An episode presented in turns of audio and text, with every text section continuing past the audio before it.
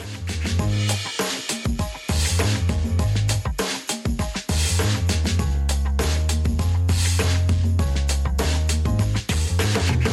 Hello and welcome back to Equity, a podcast about the business of startups where we unpack the numbers and the nuance behind the headlines. My name is Alex, and this is our interview show where we sit down with a guest, think about their work, and unpack the rest. Today, we are talking with Deepika Rana, a principal on the investment team at Northzone. If you don't know her, she grew up in Germany and the UK, graduated with a degree in physics from the Imperial College of London. She's still based there, joined Northzone back in 2019, focuses on early stage companies across the consumer consumer internet and B2B SaaS areas. And whew, I have a lot of information on you, Deepika. She wrote about the future of work recently and is generally a bon vivant. Deepika, welcome to the show. Hi, Alex. Thanks for having me. And then for folks who just want to know a little bit more about your firm, three years after putting together, I think it was roughly a half billion dollar fund, Northzone put together about a billion euro in capital across. It was an early stage fund and a growth fund, correct? That's right. And when did all of that kind of wrap up, just so people know when you guys close off that last set of investment vehicles? We closed and announced the latest set of funds at the end of last year. Fantastic. And I was talking to you before we hit record. I thought that Kota was your most recent deal, but actually it's Katana. And I was hoping you could give us just a really quick note about what they're doing and why you chose them to invest in. Yeah, Katana is a Estonian startup. It's building a software ERP platform for manufacturing business in the ERP space. It doesn't just cater to manufacturers, anyone who deals with inventory. And basically what they're doing is serving companies who are making and selling things, but that have graduated away from running their business off spreadsheets, but are not well served by the likes of NetSuite the ERP space in general has really suffered from a gap in the SME and mid market, either dealing with legacy solutions and they're building sort of a modern platform that is integration first, much leaner, much more affordable, and much more effective for the businesses. Thank you. And I made you do that on the spot because I wanted everyone listening to know that not only are you a venture capitalist, but you're also still active in the market. So everything we talk about today about 2023 and looking ahead to next year and what to expect is coming from the mind of someone who has been busy and active in the space, not someone who's just sitting on all of her capital and not putting it to work. So, with that in mind, can I just start off by saying that I feel like 2023 wasn't as bad a year for both venture capital and startups as people have made it out to be? That's my core hypothesis, and I'm curious if you agree. I think there's some truth to that, Alex. I think it's looking back at 2023, it's definitely been unusual. Right. It's some people call it the year of reset or at the very least a readjustment. But I think anyone you ask will give you a slightly different answer. We've seen a lot of turbulence but there's also been a ton of opportunity, which tends to be the occasion that in times of volatility, that's exactly what happens. Obviously, at the start of the year, there's definitely been a slowdown in terms of rounds happening. We saw all across the board from seed to growth. There was also, you know, a bunch of layoffs happening, very high profile ones across big tech at scale ups. Sure. But ultimately, it's a return to the new normal, quote unquote. The rules that were effect true in venture and in startups pre pandemic. It's just that in the light of what happened during 2020, 2021, it feels like a very dramatic readjustment and it's tough to adjust to that after this type of period. But we're going back to the rules of thumbs and the reality that building enduring businesses is really difficult and spotting them and investing in the right ones is really difficult. It just for a few years, it felt like it wasn't. Well, for a few years, everyone thought that any software company that had a pulse was going to be worth several billion dollars. And, you know, I mean, in 2021, I was often on the phone with an investor who would not write this down or tell me on the record, but would say things loosely like, I can't believe that deal got done. That was done at 200x ARR. And I would be like, wow, that sounds really risky. We'll see how that works out now we have? And the answer is not particularly well. So when I say things are better than people expected, you frame that as we're getting back to normal fundamentals, rules of thumb. And the data, I think, matches that. I was looking through some global and European specific venture capital funding totals across the last couple of years. And it seems that we're going to end up roughly this year where we were in 2018, 2019 in terms of quarterly velocity. And those weren't bad years for startups. There seemed to be actually quite a lot of money back then. And so I guess I'm struggling to understand why there's been so much pessimism when there's still capital and there's still, you know, valuations that are okay. Yeah, Alex, I think it comes down to a few things. I guess in 2017, 2018, maybe at the same level, but that was on the way up. And therefore, there's a heightened degree of optimism. Whereas now, mm. even though we might be at that same level from a valuation perspective or round sizes, but we're on the way down. And now the question is, are we now going to head into 2024 with a sense of more stability and that we had the bottom? We're now at a place where we know roughly what the criteria is to raise a certain amount of capital at different stages. Or are there still going to be more surprises along the way? My view is that we are going to see more stability in 2024. Not saying we're out the woods yet. There still might be some turbulence, some tough situations that founders and investors have to deal with. But by and large, I'm very much hoping that 2023 will be seen as the more turbulent year and 2024 is where everyone can has internalized the new normal and can go back to building. Yeah, that sits well with me. Just thinking about 2023 as a whole, you know, looking backwards now, Silicon Valley Bank and its crisis, implosion, and quasi rebirth happened earlier this year. Also, earlier this year, we saw the entire leadership fiasco at OpenAI, just to pick two things. We also saw interest rates reach their highest level since, let's do the math here, I was in college. You know, like there have been a couple of big shocks and some structural issues that were adding friction to things that don't necessarily have to repeat next year. I doubt we'll see another bank collapse the way SVB did. I doubt we'll see another leading AI company go through the same problem. I doubt rates will go up. So maybe you're right. This year is the rough bit, the reset. I like that. And maybe it's just the price we had to pay for some exuberance for the last couple of years. The thing I struggle with though is it seems like there's two groups of startups this year. There's the companies that were active during the last boom and are perhaps struggling with a valuation that doesn't make sense or a cost basis that's too high. And then there are the newer startups that don't have that baggage and they seem to be doing quite well. So is perhaps some of the pessimism that I'm noticing more indicative of how older startups are doing in today's market versus the new companies of today that are born in more difficult times? I think definitely those camps exist. You know, that is true for those sets of companies.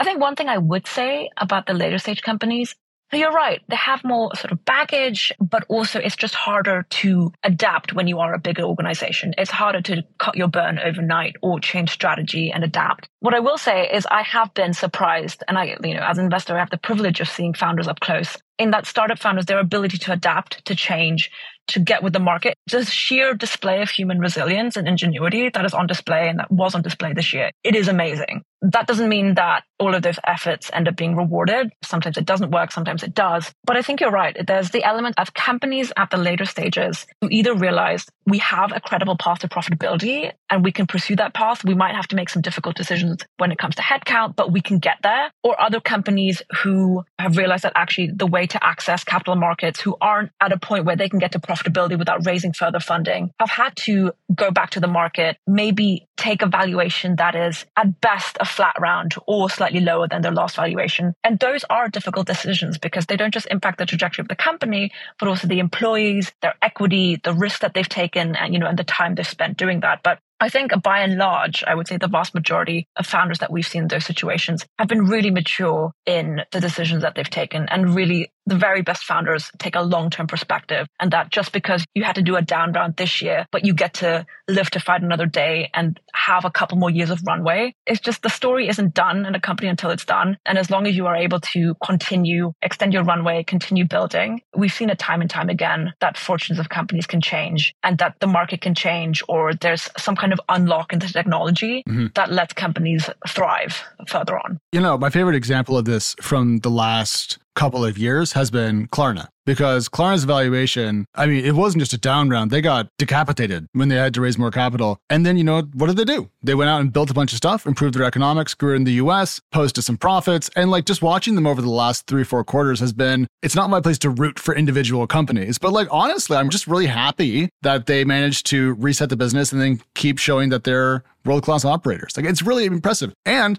they had to do it while everyone knew how much of a valuation cut they took. Like that was public and that was well known and, and mocked by some people. So it's definitely possible. I'm just curious, you know, of all the companies that do have that work ahead of them, do you think half are going to make it? Two thirds? A third? I don't know, like, what's the ratio of companies from the 21 era that are going to kind of make it through? I think it's really difficult to really pinpoint, especially outside and looking at without knowing exactly what goes on inside of a company. Obviously, we were talking about private companies. It's not like in the public markets where you can do a full analysis of, you know, financial information. I would say, roughly speaking, what I was taught in my early years of venture prior to the pandemic is I think when you look at the data over a number of years and normalize it, that by and large, the graduation rates of companies that make it from seed to series A to series B, it's roughly about a third. So, you know, just over 30% of companies typically raise a follow on round, which we define as sort of graduating to that next stage. I don't know what the number was in the last couple of years, whether it was 50%, 60%. It was definitely inflated. And I think now we're going to go back to that average of, let's say, roughly 30%.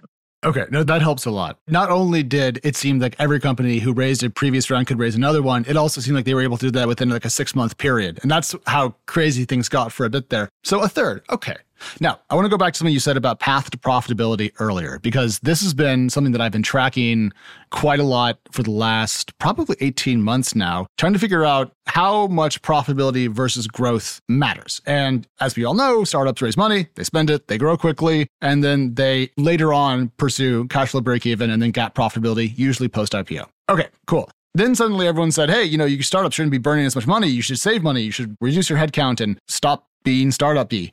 And then it seemed like that lasted for about six months. And then people began to focus again on growth. But that's just what I saw from where I'm sitting. So I'm curious from your chair, are we still in as much of a path to profitability is critical even for earlier stage companies, or is growth kind of the name of the game yet again for startups? I can only speak for myself and how we see things, I think, from a Northzone perspective. I think ultimately at the early stages, and by early stage, let's say anything prior to the Series B. Sure. From my perspective, there's no expectation of companies needing to be profitable at that point or even being close to profitability at that stage. That is not typically you know, what we are optimizing for when looking at interesting investments in venture capital as an asset class. What does have to line up is the unit economics of a business that either the unit economics stack up today or that we can, with reasonable assumptions as the business grows and the product is developed, that the unit economics will stack up. And that once you get to a certain amount of scale, that will then result in company profitability. And I think that's where there'll be more scrutiny and there should be more scrutiny on is this a business model that will ever actually make sense at scale? That is the fundamental question for early stage. You know, uh, you invest in SaaS, and SaaS is something that I adore because it's a business model that I like to think I understand reasonably well. But one thing you don't have to worry about in SaaS is the actual unit economics of the product because software does have such incredibly high gross margins. It's more about the ability to sell it in a repeatable fashion. So when you're talking about unit economics in that context, do you more mean like how efficient someone's go to market motion is? Or is there a different way I should consider unit economics when it comes to like early stage startup viability? I think that for unit economics, definitely across businesses, as you point out, in SaaS, inherently the business model has the advantages of having high margins or more likely to having solid unit economics. So the onus is there definitely more on the go to market, especially in an environment where if you're a B2B SaaS company, you're selling to other businesses. I think it's been widely documented this year, just the increase in sales cycles and how much longer it's taking to close a customer, to upsell them, to add seats, to, you know, all of the usual things and some of the things, frankly, that we took for granted in B2B investing. And that is coming home to roost. Yeah. I really think the days of everyone having 120% net retention are sadly behind us for a bit. I don't even have any more like my old scorecard in my head of like what's good, what's excellent, and what's amazing because I feel like I don't even know. And if you want more about what Deepika is saying about sales cycles and upsells and so forth, just go read any SaaS company that's public's earnings call and you'll see all of that in there with pretty much all of them. Everyone's talking about fewer budgets. People are laying off their own staff, which reduces headcount for SaaS seats, et cetera, et cetera, et cetera. Still out there, but you know, Deepika, looking ahead to 2024, I am starting to see people say it's not getting worse, it's getting better on the public side. So I suppose maybe the right question here is in kind of the Northzone portfolio of active companies today, are the signs as we head into 2024 looking positive from how they're seeing the market? I think the reality, it really depends. It depends on what sector you're in. Sure. It depends on where you're building. But I mean, what we were discussing earlier, I think it does feel that when there's more stability, you're better able to plan. You've got more headspace to execute. You can be more thoughtful in your strategy. Whereas when you're dealing with shocks and twists and turns on a weekly, monthly basis, that obviously becomes much more difficult. So yeah, I would say there is cautious optimism, but ultimately I find, you know, some of the founders that I work with that I've been really impressed with, there's always this sort of this healthy level of paranoia that just doesn't go away. Yeah. And that is heightened, you know, after what we've been through this year. Yeah, absolutely. If you've been through an up and a down, you never expect either to last forever, but you also don't expect it to move as quickly in your favor. And I think that's the thing. All right, enough about this year. Let's talk about next year. But first, a short break.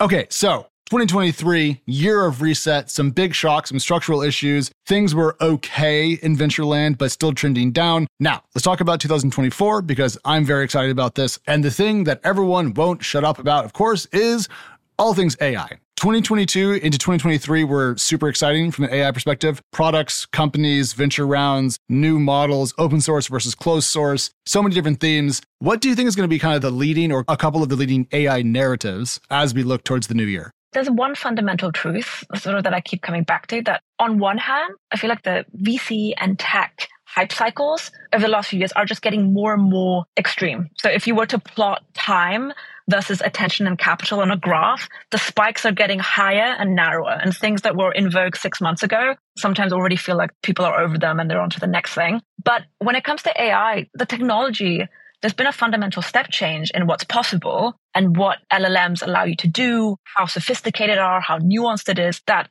to me, it feels like there's going to be some companies that, you know, what you talked about earlier about some of the debates that are pure play AI companies. So like actual foundational models and different types that are already being built that are getting funded. But then the previous tech shifts we've seen, whether it's the move to mobile or cloud, those are just going to be pervasive and become not necessarily a feature, but something that is just embedded and woven into all of the technology that we're seeing that we're going to be using that's going to be built. Okay. So just like how companies now don't say we're cloud first or we're mobile first. Are you saying that in time AI will become so baked into the kind of digital experience that companies won't have to say they're AI first? It'll be implied? I don't see another way around that.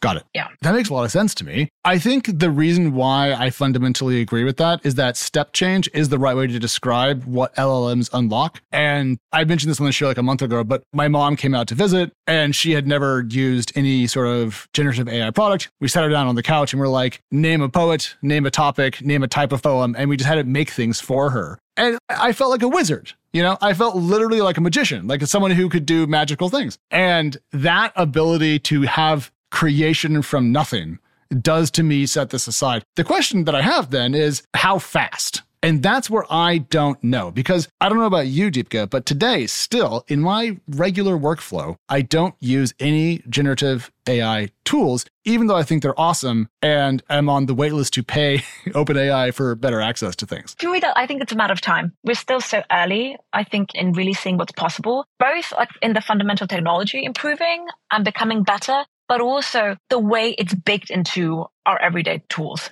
Today, you would still have to go out of your way to proactively use generative AI, like for most of us, you know, the vast majority of people. Whereas it's not necessarily like natively baked into the things we use. And I think what I'm really excited about is, is what you were saying earlier about the power of the automation that is possible that just wasn't before and how that augments us. I mean, there's the Steve Jobs quote, right, from decades ago when he describes a computer of saying like it's the bicycle for the mind. And it's like, well, do we now have like the motorbike, right, that lets us do things and abstracts away certain things that lets us as humans spend more of our time on much more fulfilling, valuable, and interesting tasks? I hope so. Because, you know, getting humans out of miserable, repetitive tasks is like the thing. I mean, what's the first thing we automated as a species? It was moving water. Like, we were tired of carrying water in buckets. So we invented a water. You know, I mean, like, we've been doing this forever. And so the question is just, how soon does it come out to us? I'm optimistic here. I'm a big old optimist, but I am also very curious and trying to watch this as it come out. But I'm currently talking to you from the East Coast of the United States, and you are talking to me from the excellent small island off of Europe called the UK that means that we are on two different kind of camps, if you will, in the venture world. And so when I think about AI, there's a lot of big names in the US market. Of course, OpenAI, my brain immediately goes blank, Cohere, CoreWeave, Anthropic, there we go, brain's back on. There are a couple of big names also over in Europe. Mistral and Aleph Alpha come to mind, of course. And I asked this with my Danish and German heritage in full flag. Is Europe going to have a leading champion in the AI space tech world down the road, or is it going to end up being four big American companies again and then Europe just regulating them? Look, I think if Europe plays its cards right, AI is one of the spaces where it really could be a significant player. And I don't just say that because I sit here, I live here, and I am sort of European, even though I sit in the UK. But you're I right. wasn't look, gonna look. I wasn't gonna Brexit this. You know, I was trying to think Um, big tent. You know, umbrellas I- for everybody. I think one of the advantages is just the technical talent that exists in Europe. I think people have recognized that for a long time when it just comes to engineers, software developers, and the companies that are being built here. You know, there's a reason many of our esteemed US colleagues have set up base here. But it's the fact that in AI specifically, you know, Europe has some of the world's best research institutions and universities that have been working on this technology, on the underlying technology of machine learning, AI for decades. So it's not a coincidence that we're also, you know, building some of the leading companies in this space. So I'm very excited about that. And I think it shines a spotlight on Europe and also I think helps combat the sort of outdated perception that European founders and European sort of the ecosystem is not ambitious enough and that we don't build companies that really swing for the fences. I don't know how it's going to play out, frankly. Unfortunately, that is, I'm not in the halls of the EU or in government, but I'm, Thank I'm God. very hopeful. Can you imagine? I, I once went to a, a, a school board meeting in the US back when I was in Boy Scouts. I was getting the government merit badge, if memory serves. And after half an hour of one government meeting, I was like, oh, okay, not for me. Never again was my take on that. I can't imagine that the EU Congress is much better. So, yeah, I get that. Let's put a positive spin on this if we can. Is 2024 then the year in which Europe pulls level or ahead of the US when it comes to AI technology and building the best startups in the space? I think we have the talent. We have the capital available for it, deeper pockets than we've ever had before. True. So I think it's, there's no reason why we can't build some really significant companies here and, and fly the flag. Nice. I'm excited about that. I would love some friendly competition between both sides of the Atlantic because I think it would make everyone better. And I do think that, you know, I'm a capitalist at heart, big believer in competition. I don't think it's great that four or five American companies own so much of the digital world. I don't think it yields the best consumer and customer outcomes. So I really, it sounds weird being so fucking American, but like, please come try to kick our ass, you know? Microsoft is too big. It just bought Blizzard for God's sake. That's how bored they are over there. They're like, shit, we need more video games. Also AI and Zune. All right. For the founders out there, though, I do want to take a couple minutes and talk about what your expectations are for next year, kind of by stage. So, when we think about seed investing 2024 in Europe and let's just say North America, are you optimistic that the strong valuations we've seen will persist? Will more deals happen? What's your general seed vibe for the new year? It's been interesting. I think the last few months in general, sort of the tail end of 2023, things have really picked up. Both just the volume of deals, the really interesting founders coming to market. Seed and pre seed has relatively been more robust overall, I think, throughout the year. And I think that's going to carry on. I don't see any reason why that wouldn't carry on into 2024. And actually, one of the big drivers of that is folks that are at big tech companies, at scale ups, saying that, you know what, I've had a good few years here, I've learned a lot, but actually, whether it's because of my equity may not be worth anything anymore, or I'm not going to see a massive return on it, that idea that I've been thinking about for the last six months, I actually now feel ready to take the risk and start my own business. So Mm. we're just seeing a lot of fresh talent who have seen a few years at their existing roles go out and start the new things. And I think that's a very healthy thing, especially for the European ecosystem. So seeing a lot of that, and I expect that to continue going into the new year. So it sounds like good influx of people wanting to build things who have strong pedigrees and skills and experience, ample capital, and I would say also still very attractive, very early stage valuations. Throw that together in a pot. What do you get? Probably a lot of seed rounds. I love it. Now, let's go a little bit later and talk about everyone's favorite two rounds, the Series A and the Series B. Again, EU, North America, expectations and hopes for the new year. Yeah, I think the interesting thing that's happened is I think, as you point out, pre-seed and seed, I think valuations have been very robust and actually pretty aggressive. At Series A and B, I guess not unsurprisingly, but it's really what we've seen is the gap between Series A and seed seems to have really widened, both in terms of the metrics and milestones that founders need to achieve. You know, the rule of thumb used to be a million ARR is what's required to raise a Series A. I think now that seems to be ticking up to 1.5 or 2 or maybe even above that. Yeah. And of course, I caveat this with everything in venture. There's always outliers. It's always the odd round that you hear of that is astronomical because of the space it's in or the founders.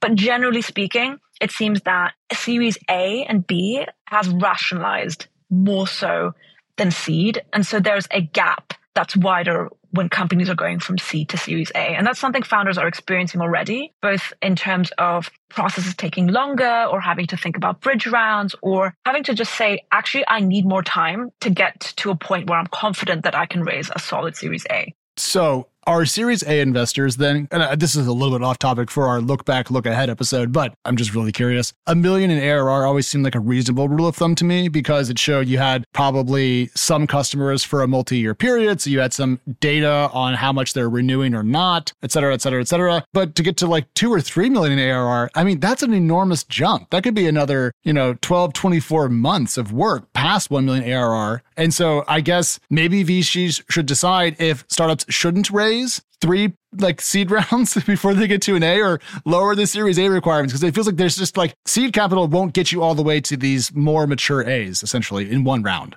Yeah, that's exactly right. And the question is, do you raise multiple pre-series A rounds and, you know, take more of a hit in dilution until you get to that point? Right. And I think that's kind of the tough situation that a bunch of folks find themselves in. But at the same time, do I think it's rational for a series A investor to expect 3 million ARR? Not really. That is not the risk that you're meant to take at that stage. But just, I guess, high level, a takeaway being that from a, a biased and maybe selfish perspective is that it's probably a great time to be a Series A investor. Oh, God. Yeah, absolutely. Because you can just demand the world and offer a nickel. Like it's, it sounds amazing. Or a bob, I think, as they would say in the UK. Or shilling? I never actually use pounds. I feel kind of bad now. Oh well. Okay, one more question before we do a couple of really quick ones. Mm-hmm. Same question, late stage, easily the worst category of venture capital fundraising for the last 18 months, a lot of pullback. Any signs of light in late stage? Actually, again, in the last few months, definitely seeing more activity on the growth stage. The reality is, I think more so than at seed or at Series A, there's just been a real bifurcation in the market mm. where either you are deemed to being a category leader you're still growing reasonably well, maybe not as strongly as, as you might have in the past, and you're either on the path of profitability or people can chart the course to that and sort of see real exit potential. And those companies are hotly contested. People are climbing over themselves to get into those companies and you're seeing very high valuations or you're not. And it becomes much more difficult. It takes much more longer. You have to expand the universe of investors that you, you know, need to speak to or you have to rethink your plans when it comes to extending runway. So it really feels like there's sort of two different worlds going on uh, on the growth stage. All right. So the leading tech for next year is going to be probably AI again. Got a good look at the different stages that you're seeing. Any advice for founders before we wrap up today? I'm curious if there's anything burning on your mind that you just want to tell everybody who's listening, like, hey, don't do this, or definitely do that. There's probably two things. I think there's more of a high level theme that a lot of folks have already internalized coming out of this year. It's just there's a potential to do so much more thoughtful deal making, both in terms of investors sort of picking the companies and doing more diligence and, and being more thorough, but also from founders really thinking about who are you going to let into your business? Who are you going to get into a multi year partnership with? And it's going to be a leading voice in helping you shape your business. I think the OpenAI drama that you mentioned, you know, at the top of the show. It's interesting because it's a topic and when it comes to board composition and governance, it's not a sexy topic. It's something I speak to about my founders a lot and is something I geek out about. And it was nice to sort of have that in the spotlight for once because it is so important about who is on your board, who is around you, what fund you raise from. So I would just advise all founders to really think about that in detail because it's not a decision that's easily reversible further down the line. And then just tactically, frankly, for a lot of founders in this market environment, it makes a lot of sense to go out with like a minimum or a very rational fundraising amount when you go out to pitch the market. And then if things go well and things become more competitive, you can ramp that up. You can increase the amount. You can make more space for people if you want to and it makes sense. What's really difficult is going out with a really ambitious fundraising target and saying, I want to raise, you know, X amount because that can immediately turn people off. And then going back to market, rowing that number down, it's very difficult to reactivate folks because psychologically they've already sort of turned you down in their mind. So just a word of caution for founders when they go out and start fundraising conversations. I really appreciate that. And if you want to understand that bit of advice in venture capital terms, everybody, if I told you that a fund had raised $300 million out of a target of 250, you're thinking, hot shit. If they just gone out for 500 and got 300, you'd say, what a mess, catastrophe. Same dollar amount, different framing. And it matters because we're humans and that's how our brains work. So We care a lot about that. All right, Deepika, we have to go, but I want to have you back in a quarter or two to talk about what we see in the first chunk of 2024 because I think it's going to be a really fun year. I think there's going to be a lot of good news. I think companies are going to do quite well. And I think we're going to be deluged in an eventual wave of IPOs, which will be a lot of fun to talk about. So thank you for your time. We will let you go away now into the London evening and uh, we'll have you back on soon. And if people want to find you online, where should they do that? You find me on Twitter or LinkedIn. Okay, easy enough. She also has a webpage on the Northzone website. You look that up. All right, for everyone else, Equity is back in a couple of days. We come out Monday, Wednesday, Friday all the time, and it is towards the end of the year. So we wish you a happy holidays to your entire family. Hope you are well and fed and full and just I don't know, bursting with joy. We're out of here. Bye. Equity is hosted by myself, editor in chief of TechCrunch Plus, Alex Wilhelm, and TechCrunch senior reporter, Mary Ann Azevedo. We are produced by Theresa Loconsolo with editing by Kell. Bryce Durbin is our illustrator, and a big thank you to the audience development team and Henry Pickavet, who manages TechCrunch audio products. Thank you so much for listening, and we'll talk to you next time.